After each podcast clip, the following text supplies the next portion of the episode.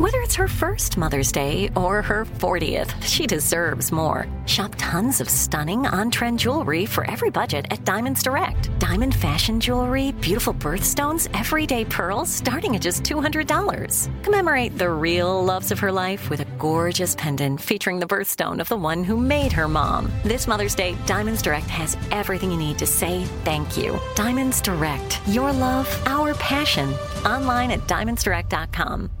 When you think about the future, what kind of technology do you envision? Whatever the future holds, artificial intelligence will undoubtedly be at the heart of it all. Join Graham Class as he hosts season two of Technically Speaking, an Intel podcast, and hear from the minds transforming healthcare, retail, entertainment, personal computing, and more with the help of AI. Tune in every other Tuesday and explore the latest technology that's changing our world today and creating a more accessible tomorrow. Listen to Technically Speaking, an Intel podcast on the iHeartRadio app, Apple Podcasts, or wherever you get your podcasts. What does every grocery store aisle now have in common? Products that come in paper packaging. And not just the obvious ones like cereal boxes and juice cartons. From beauty products to boxed water, there are more opportunities to go papertarian than ever before. So why should you? Because paper comes from a renewable resource and can be recycled up to seven times. Simply put, it's the smart choice for the environment. And it turns out the easiest choice for you. Learn more at howlifeunfolds.com slash papertarian. I'm Tracy from Stuff You Missed in History class. Are you a small business owner or even someone who dreams of entrepreneurship? Then check out season two of Mind the Business Small Business Success Stories from iHeart Podcasts and Intuit QuickBooks. Join hosts Austin Hankwitz and Janice Torres as they interview entrepreneurs sharing insights around starting and nurturing a small business. You won't want to miss these inspiring stories of entrepreneurship and discovering ways to business differently so you can too. Welcome to Stuff You Missed in History Class, a production of iHeartRadio.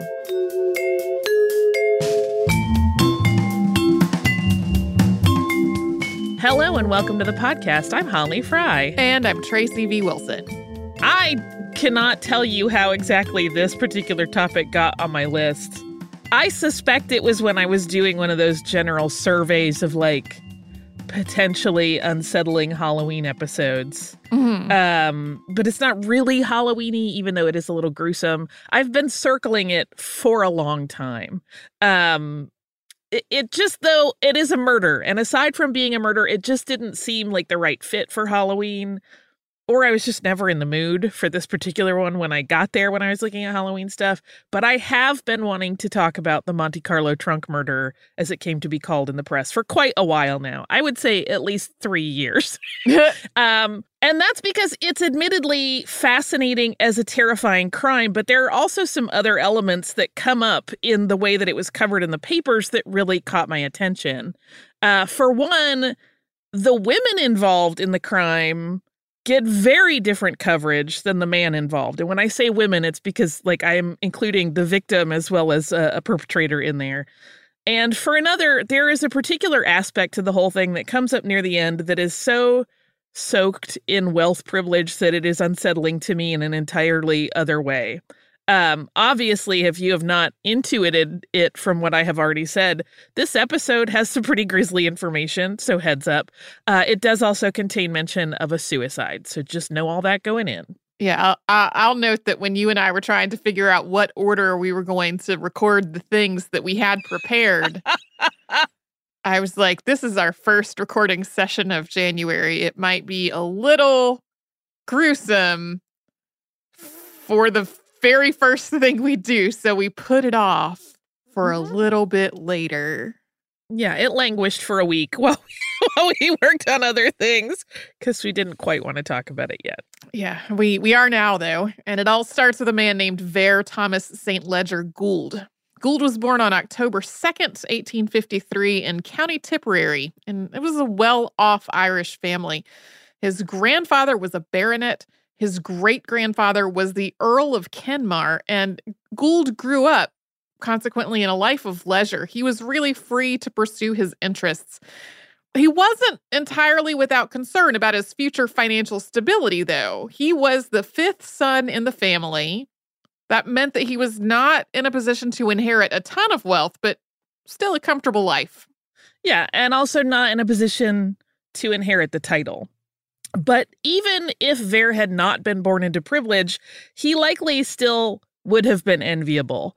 He was very handsome, he was incredibly charming, and he excelled at athletics of all kinds. Some people even described him as being just effortlessly good at everything. He sailed, he was a skilled horseback rider, and he was very, very good at tennis. He was also extremely competitive, and he was educated at Trinity College in Dublin. Although he played a lot of sports, tennis was what he really became known for. In 1879, Gould won the inaugural Irish Open after beating Charles David Barry. And then from there, he progressed to Wimbledon, which was in its third year. He did quite well there as well. He did so well that he made it to the final, where he was matched against the Reverend John Hartley. But Gould self sabotaged. He got drunk the night before and showed up to the match with what was described as a roaring hangover, and he lost to Hartley. Hartley, incidentally, remains the only clergyman to have ever won Wimbledon. Yeah, kind of fascinating. It was uh it was not just called Wimbledon yet at the time, but for the sake of of ease for today's audiences, we're doing that instead of listing the whole tennis club tourney. Uh for the next several years, Gould continued what looked like a pretty promising tennis career. And he was something of a media darling because remember, he was very attractive and very charismatic. But he still also had those same impulse control issues that he had had at Wimbledon when it came to partying, and he did not really progress the way he could have if he had actually dedicated himself to the sport.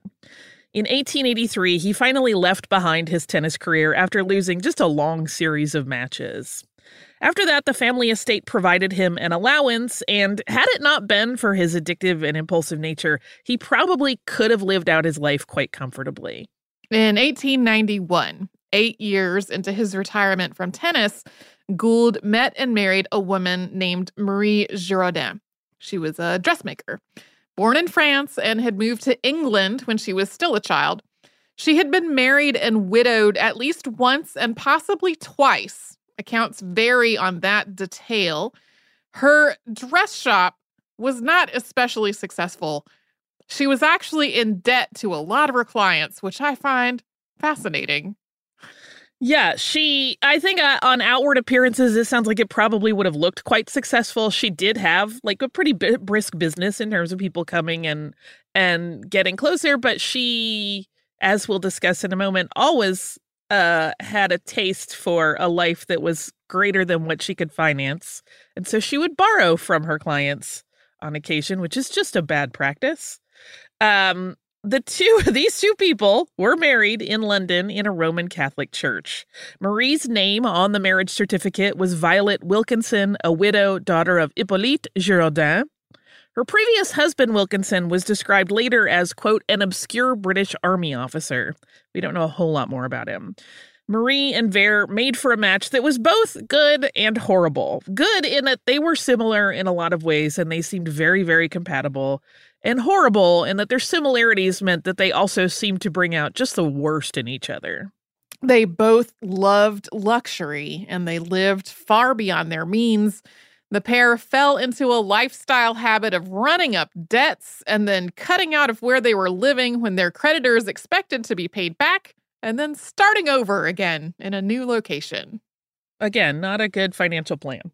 Um, first, they settled in London where they had married, and Gould was described to the papers by people who knew him in London later as an absolutely lovely person. He had charming manners, he was kind to children. In a write up after the Goulds became the focus of the world, the New York Times reported that, quote, a former friend said that it was his habit when coming home late from the club or the theater to collect stray cats and bring them in to share his supper. As things got dicey in London, the Goulds moved to Montreal and they started over. They didn't seem to tell anybody they were leaving London. Their landlord reported later that when he visited their apartment in early 1902, after he hadn't heard anything from them, he found that all the furniture was gone and so were the Goulds.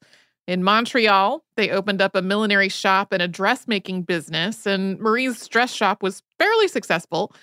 It was later described in the press as having made considerable money.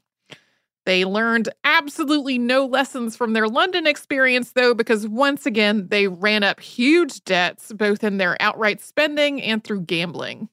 When Montreal got a little too hot for them in about 1904, Vere and Marie moved back to England, this time to Liverpool. And it was around this time that the couple started billing themselves as Sir Vere and Lady Gould. Gould actually had preceded his wife to Liverpool. He opened a steam laundry business and purchased several other local laundries, but these businesses ultimately failed. Despite the pomp with which they conducted themselves in public, in private, it was clear that their money and their credit were running low. So, in what sounds like the plot of a modern cinema tale, they decided to go to Monaco to try to make themselves a fortune through gambling. When they got there, they settled into Villa Minicini, and for a while, another woman lived with them. She was 25, and the Goulds introduced her to people as their niece, Mademoiselle Giraudin. This niece pops up in various accounts about the Goulds, but she seems to vanish before things get really intense in the next part of the story. So we don't know if she really was a relative or just a woman that they were friends with. Yeah, it's one of those things that you'll see in various accounts of their lives, like, oh, there was a niece. And that's and it's like and and that's what we know. At one point there was allegedly a woman who was a niece with them. The goulds had decided that roulette was going to be their game and initially they actually did pretty well at it but luck always runs out and soon they had lost what they had initially won and more as they continued to chase that luck as they ran out of their funds and then dropped into the red, Vere and Marie fell back on their well practiced patterns, and they decided to find somebody with plenty of money that they could borrow from to keep gambling. Enter Emma Erika Levin. She was Swedish and was the widow of Leopold Levin, who had been a stockbroker and had left her very financially comfortable when he died 16 years into their marriage. When the Goulds met her, she had been a widow for two years, and she had really taken to a life of enjoying her inheritance. We're going to talk about the relationship between the Goulds and Levin in just a moment, but first we will pause for a sponsor break.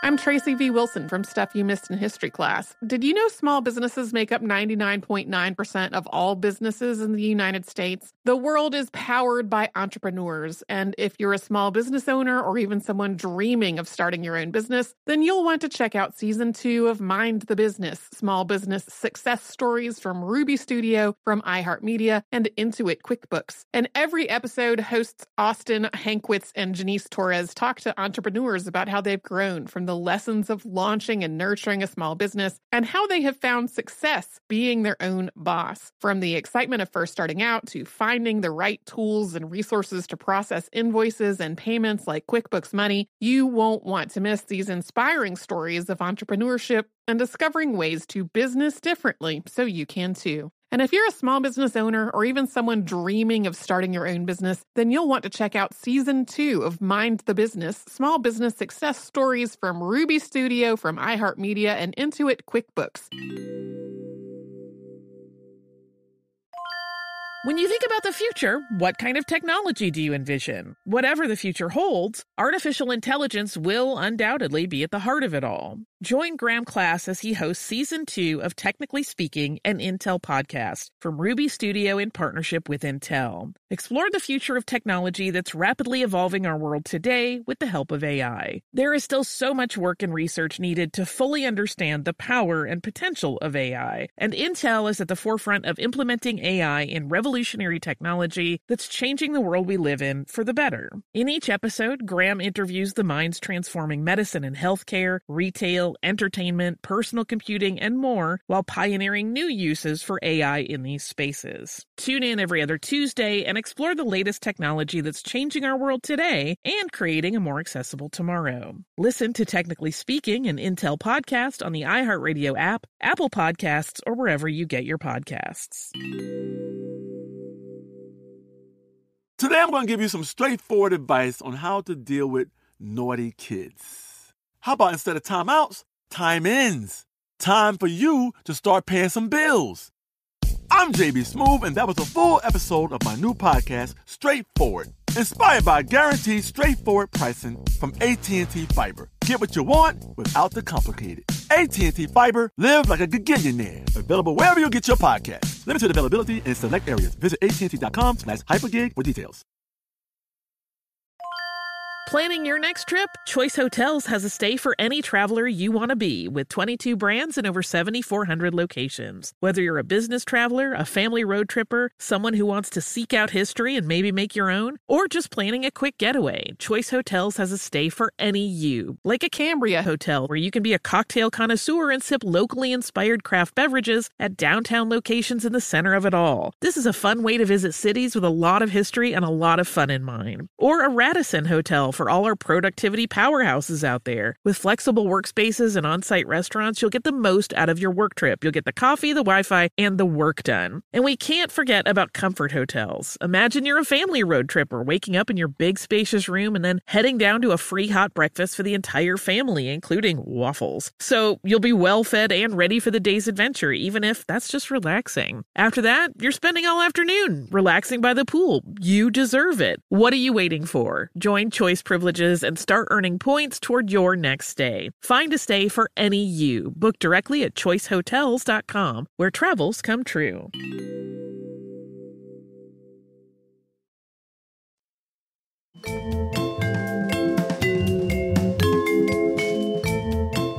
Marie Gould made friends with Levin. Like her husband, she could absolutely turn on the charm when she wanted to win someone over. And Emma Levin was actually pretty quickly won. Emma and Marie became friends, and when Marie felt that they were comfortable enough making their move, she asked Levin for a thousand francs. Levin was generous with her friends. Marie was not the only person she gave money to, and this led to some friction as Marie tried to eliminate any other companions of Levin's who might drain her Mark's coffers. There was another woman who had befriended Levin named Madame Castellazzi, and Castellazzi and Marie Gould did not like each other. As the conflict between the two of them escalated, it really became the talk of Monte Carlo. And Emma Levin was not pleased at all to be at the center of that drama, and she wanted to just remove herself from the situation as quickly as possible. Her social reputation had started to suffer from her association with the Goulds, and she was trying to save what she had left of it. So, to that end, she began packing up and preparing to leave Monte Carlo to return to Sweden. One piece of business that Levin needed to handle before making her exit was getting her money back from the Goulds. On August 4th, 1907, she went to their apartments to demand a repayment. She was never seen alive again. After that meeting with Levin, the Goulds abruptly left Monaco and they headed to Marseille on August 6th. They intended to book passage on a ship back to the UK, and it was at Marseille on August 6th that a porter named Barreau was tasked with handling a trunk belonging to the Goulds that they needed to have forwarded to London. And he noticed that the trunk smelled horrible. Barraud's boss, Louis Paul, passed through the baggage room to inspect it after Barraud had moved the trunk there. He was in the habit of making a pass through and double checking that all the bags were accounted for and organized so that they could be correctly routed to their next destination. And he noticed that this bad smelling trunk was oozing a red liquid from its underside. Pons noted the name and the destination of the owners of the trunk from the luggage ticket, and then he contacted Inspector Charles Dupin. So the baggage room was inspected, and the Goulds were contacted at their hotel. When Vere and Marie were questioned about this mystery trunk, they claimed that they had put freshly slaughtered poultry in their bags to take home. I have so many questions about why that would be a good explanation, but when the trunk was opened by police, Emma Levin's dismembered torso was found inside. At the Gould's Hotel, police discovered her limbs and head in a valise. When the Goulds were questioned about what had happened to Emma Levin, they gave a bunch of different and kind of cockamamie explanations. An early version was that Levin's lover had burst into the room while she was there and killed her and then fled. And then the Goulds claimed they were trying to dispose of the body so they would not be implicated. I have so many thoughts. Um, as the couple was questioned, a post mortem examination of Levin's body was performed. There were two stab wounds, evidence of blunt force trauma to the head, and multiple contusions on her face.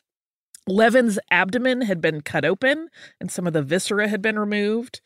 The coroner believed that the stabbing had been the cause of death and that the intestines had been removed to slow decomposition as the couple attempted to transport the body elsewhere for disposal. Per French law at this time, the investigation and trial were kind of concurrent happenings. A magistrate was assigned as soon as the crime came up and was reviewing things and conferring with police throughout the investigation. Because court activities were a matter of public knowledge, this meant that the papers could cover the murder investigation as it was carried out, and any evidence introduced into court became available to journalists. This is such a wild concept to me. Like, could you imagine if every time police uncovered a clue, it just got reported everywhere mm-hmm. instantly? Like, it's so um it's such a strange idea. And immediately, though, this story was, as you might suspect, picked up by the press and it was broadcast all over the globe. The grisly nature of the discovery and the connection to wealth just proved irresistible to readers. On August 9th, so just a few days after this whole thing started, 1907, the New York Times ran an article titled Alleged Murderer May Be a Baronet, which noted, quote, the finding of the dismembered body of a woman at Marseille has created a sensation here where the Goulds were regarded as persons of leisure and respectability. Seemingly instantly, stories were popping up featuring interviews with people who had known the Goulds. On August 10th, an account from a Miss Charlotte Schranz of Ottawa was in the U.S. papers. Schranz had worked for the Goulds when they lived in Montreal. She was very willing to talk to reporters, and according to her, the dressmaking business continued after the Goulds left Montreal, but managed by another woman, and it was operating in a deep debt. Vere Gould was, according to Miss Schranz, a heavy drinker with a gambling problem, and he showed poor judgment in his business. She told reporters that his millinery business had failed. It came out in that same interview that when the Goulds left Montreal, they had claimed that Vere's older brother had died and that Vere was going to inherit the baronet title. That was not true. His brother, James Stephen Gould, was very much alive. Although he lived in Australia, he did not use his title. The New York Times later printed that James had, quote, carefully hidden his identity owing to his distaste for a title and his lack of means to support one. When Vere and Marie became headline news, James, who was well respected in his community in Australia, was said to deplore, quote, the discovery of his identity. At that point, James and Vere had not really even seen each other since they were children, and they had not really kept in touch. Vere and Marie had made it seem as though they were traveling to London to handle the business of the title inheritance, but would return to Canada shortly. No one in Montreal saw them again for two years, though, during which they were apparently moving around Europe. During that time, Charlotte Schranz was expected to send them money from business accounts to cover their expenses. When the Goulds did finally return to Montreal, only temporarily, Schranz had tendered her resignation, and management of the shop turned over to the woman that was mentioned but unnamed in the interview and only described as being French. During her brief interactions with Marie and Vere while they were back in Canada, Schranz said that she learned that Vere had been working out a system to break the bank in Monte Carlo playing roulette. That woman that was not named by Charlotte Schranz was Madame Samuel Leduc. She was also interviewed for an article that appeared in the Montreal paper, The Gazette. Mrs. Leduc was described as, quote, loath to think they would be guilty of such a crime as that with which they are charged. When the murder story made headlines, she was a bit confused. She'd been under the impression that Mrs. Gould had died the year before, so she doubted that it could be the same woman, particularly because she had always found the Goulds to be, quote, honorable and respectable. The article that featured statements from Madame Leduc mentioned that Vere Gould had not had success in business when he lived in Montreal, and that, quote, for years had not actively been involved in business pursuits. At this point, investigators believed that Vere and Marie had murdered Emma Levin when she told them she needed her money back. Then they had dismembered her body and taken her jewelry. which was estimated to be worth 125,000 francs. The Goulds were still trying to pitch the idea that another party had killed Levin and they were stuck in the middle and afraid of being blamed. They claimed that the guilty party was a man named Barrett, who was arrested, questioned, and then released. The Gould story obviously did not hold water, and soon they told a different version of what happened in their apartment on the night that Emma Levin died. But before we get into that version, we will take a quick sponsor break. I'm Tracy V. Wilson from Stuff You Missed in History class. Did you know small businesses make up 99.9% of all businesses in the United States? The world is powered by entrepreneurs, and if you're a small business owner or even someone dreaming of starting your own business, then you'll want to check out season two of Mind the Business Small Business Success Stories from Ruby Studio, from iHeartMedia, and Intuit QuickBooks. And every episode, hosts Austin Hankwitz and Janice Torres talk to entrepreneurs about how they've grown from the lessons of launching and nurturing a small business and how they have found success being their own boss. From the excitement of first starting out to finding the right tools and resources to process invoices and payments like QuickBooks Money, you won't want to miss these inspiring stories of entrepreneurship and discovering ways to business differently so you can too. And if you're a small business owner or even someone dreaming of starting your own business, then you'll want to check out season two of Mind the Business Small Business Success Stories from Ruby Studio, from iHeartMedia, and Intuit QuickBooks. When you think about the future, what kind of technology do you envision? Whatever the future holds, artificial intelligence will undoubtedly be at the heart of it all. Join Graham Class as he hosts season two of Technically Speaking, an Intel podcast from Ruby Studio in partnership with Intel. Explore the future of technology that's rapidly evolving our world today with the help of AI. There is still so much work and research needed to fully understand the power and potential of AI, and Intel is at the forefront of implementing AI in revolutionary technology that's changing the world we live in for the better. In each episode, Graham interviews the minds transforming medicine and healthcare, retail, entertainment, personal computing, and more while pioneering new uses for AI in these spaces. Tune in every other Tuesday and explore the latest technology that's changing our world today and creating a more accessible tomorrow. Listen to Technically Speaking, an Intel podcast on the iHeartRadio app, Apple Podcasts, or wherever you get your podcasts. Today, I'm going to give you some straightforward advice on how to deal with naughty kids. How about instead of timeouts, time ins? Time for you to start paying some bills. I'm JB Smoove, and that was a full episode of my new podcast, Straightforward, inspired by guaranteed straightforward pricing from AT&T Fiber. Get what you want without the complicated. AT&T Fiber, live like a gigillionaire. Available wherever you get your podcast. Limited availability in select areas. Visit AT&T.com slash hypergig for details. Planning your next trip? Choice Hotels has a stay for any traveler you want to be with 22 brands and over 7,400 locations. Whether you're a business traveler, a family road tripper, someone who wants to seek out history and maybe make your own, or just planning a quick getaway, Choice Hotels has a stay for any you. Like a Cambria Hotel, where you can be a cocktail connoisseur and sip locally inspired craft beverages at downtown locations in the center of it all. This is a fun way to visit cities with a lot of history and a lot of fun in mind. Or a Radisson Hotel for all our productivity powerhouses out there. With flexible workspaces and on site restaurants, you'll get the most out of your work trip. You'll get the coffee, the Wi Fi, and the work done. And we can't forget about comfort hotels. Imagine you're a family road tripper waking up in your big spacious room and then heading down to a free hot breakfast for the entire family, including waffles. So you'll be well fed and ready for the day's adventure, even if that's just relaxing. After that, you're spending all afternoon relaxing by the pool. You deserve it. What are you waiting for? Join Choice privileges and start earning points toward your next stay. Find a stay for any you. Book directly at choicehotels.com, where travels come true.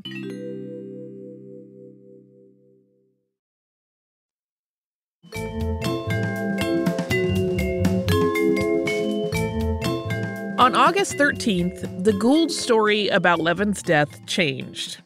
Vere Gould confessed to the murder, but he was very insistent that his wife Marie had nothing to do with killing Emma Levin, although she had helped him, he said, pack the body in the trunk.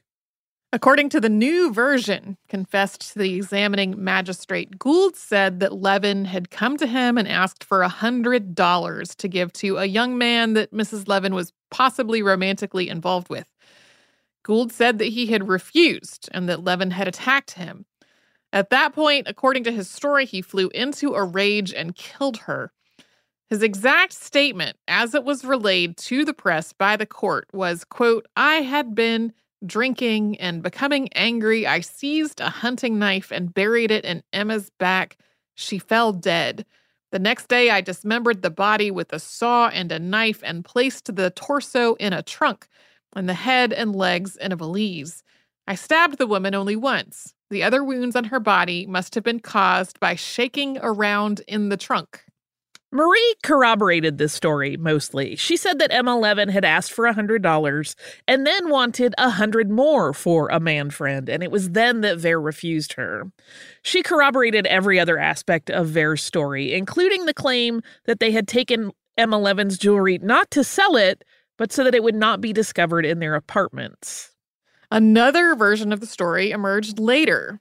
Gould still acknowledged responsibility for Levin's death, but he said that they had planned to knock her unconscious and take her jewelry.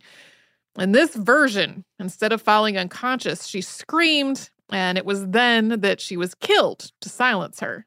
On August 14, 1907, the Boston Globe reported the latest developments under the headline, Killed Her in a Fit of Anger. It reviewed all of the newly established details of the case. And then at the bottom of the article, a brief additional segment was listed under a subheader of reported a suicide. And that read, quote, in a dispatch from Marseille, a correspondent of the Telegraph says that Vere St. Leger Gould, the confessed murderer of Emma Levin, has hanged himself in prison. This was not the only paper to run that news. It showed up in print across Europe and the US. But that seems to have been incorrectly reported. Gould, it seems, was in a state of mental breakdown, so it's possible that he did attempt to hang himself but failed.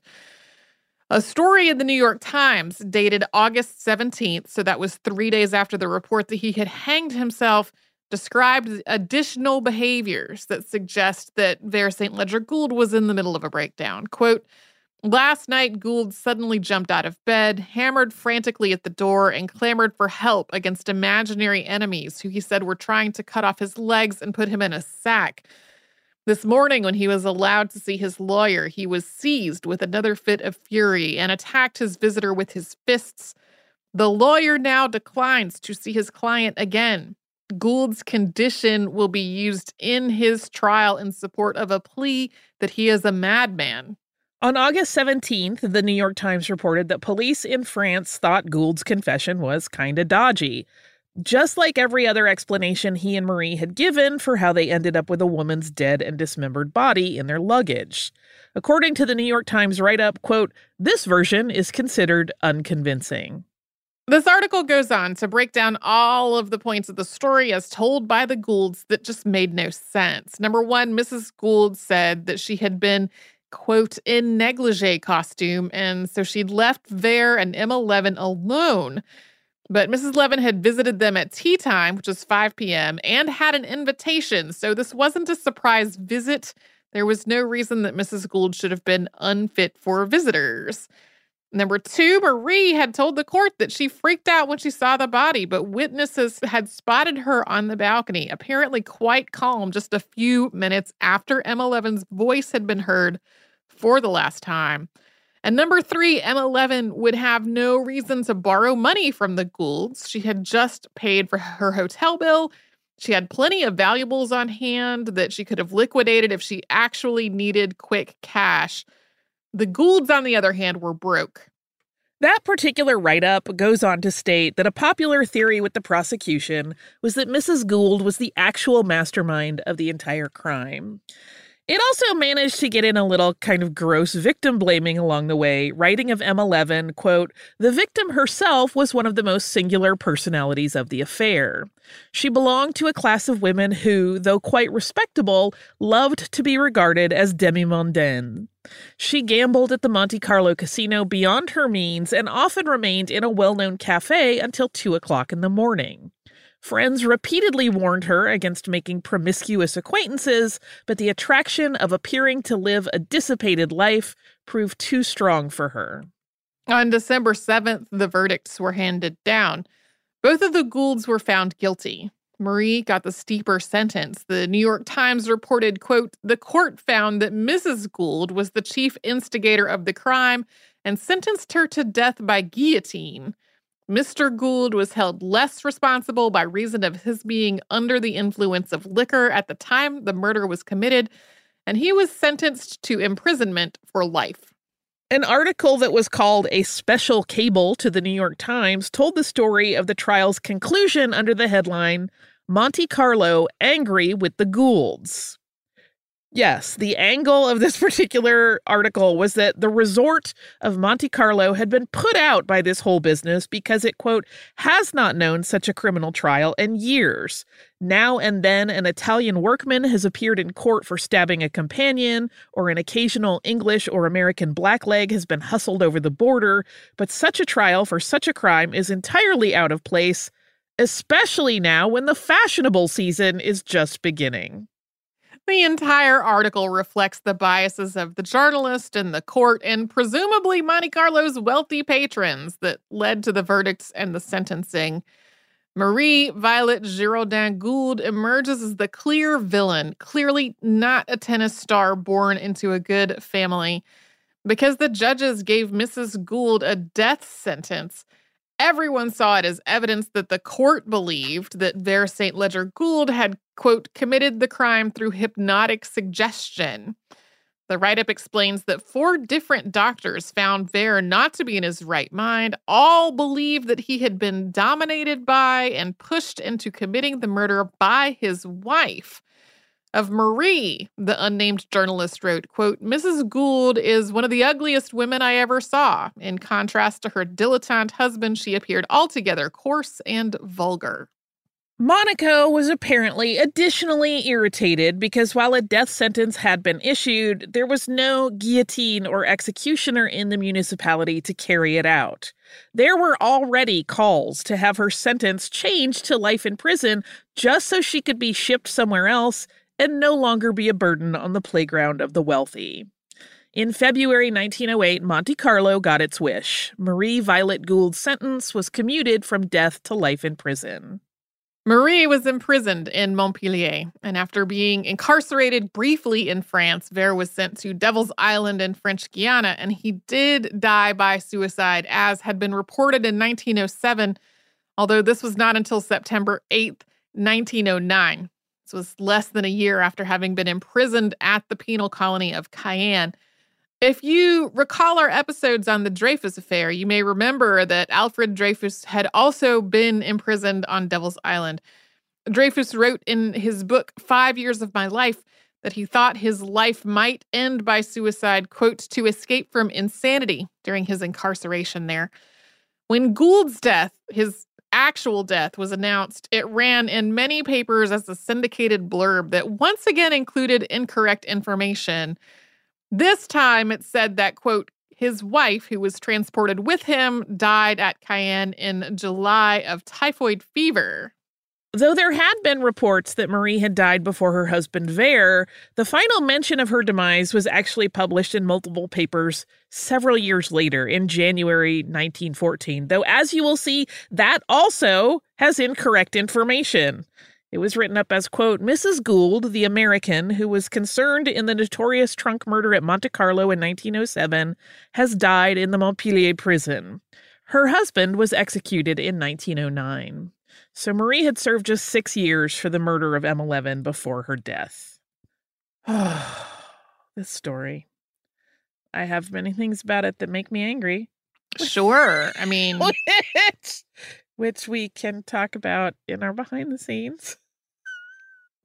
Uh, because this is a gruesome one that is frustrating in many ways, I wanted to end on a funny one that has my own funny addendum in terms of what our listener mail is. This is uh, from our listener Jenna, who says, "You made me order a Caesar salad at 1 a.m." Oh, I'd love this one. I do too. Uh, for very specific personal reasons, I also love it. Jenna writes, "Hey ladies, thanks as always for your awesome podcast. I love it and recommend it to anyone asking for entertaining and educational podcasts. And I use the interviews to make lists of books to get for my dad. I just wanted to drop a quick, hopefully fun note about the recent eponymous foods episode. I love Caesar salad and got such a strong craving for it while listening to the episode late at night. I'm a night owl that I ordered some at around one in the morning since I didn't have any fresh salad ingredients in the house. Growing up, I loved lettuce to the point where sometimes my veggie for a meal would just be half a head of plain iceberg, making Caesar salads perfect for me.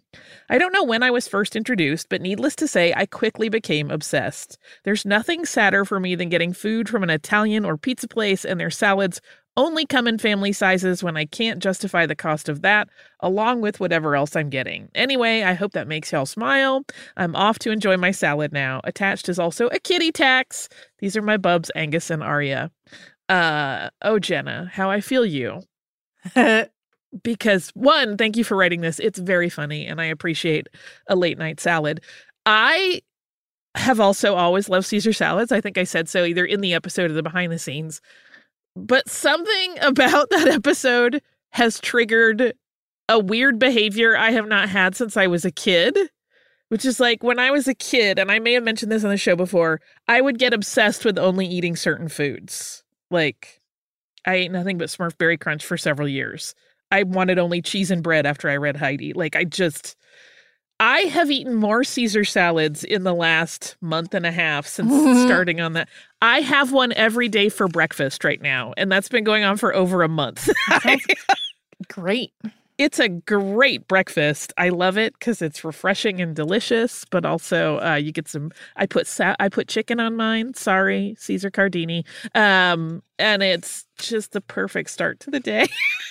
I love a Caesar salad. So I feel you. I'm obsessed. Obsessed. That um that episode came out while I was traveling for my anniversary, and everywhere we went, I was like, "Do they have a Caesar salad on the menu? Do they have a Caesar salad on the menu? Gotta, I really need that. It's gotta happen. It's uh, Caesar salad all day long. There are worse things to become obsessed with, that's for sure. If you would like to write to us about whatever food we accidentally made you eat or anything else, you could do so at historypodcast at iheartradio.com. You can also find us on social media as Missed in History. And if you would like to subscribe and you haven't gotten around to it yet, you can do that as well on the iHeartRadio app or wherever you listen to your favorite podcasts.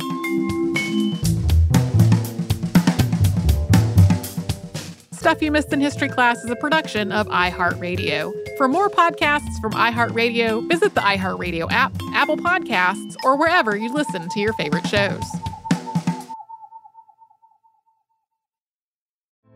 Hey, girlfriends, it's me, Carol Fisher, back with another season of the global number one podcast, The Girlfriends.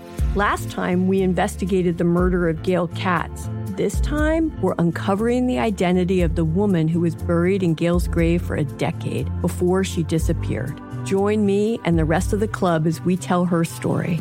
Listen to season two of The Girlfriends, Our Lost Sister on the iHeartRadio app, Apple Podcasts, or wherever you get your podcasts. As the number one audio company, iHeartMedia gives you access to all. Every audience, live conversations, trusted influencers, and the insights and data you need to grow. iHeartMedia is your access company. Go to iHeartResults.com for more. Something that makes me crazy is when people say, Well, I had this career before, but it was a waste. And that's where the perspective shift comes that it's not a waste, that everything you've done has built you to where you are now. This is She Pivots, the podcast where we explore the inspiring pivots women have made and dig deeper into the personal reasons behind them. Join me, Emily Tish Sussman, every Wednesday on She Pivots. Listen to She Pivots on the iHeartRadio app, Apple Podcasts, or wherever you get your podcasts. I'm Saleha Mohsin, and I've covered economic policy for years and reported on how it impacts people across the United States. In 2016, I saw how voters were leaning towards Trump and how so many Americans felt misunderstood by Washington. So I started the Big Take DC. We dig into how money, politics, and power shape government and the consequences for voters. With new episodes every Thursday, you can listen to the Big Take DC on the iHeartRadio app, Apple Podcasts, or wherever you get your podcasts.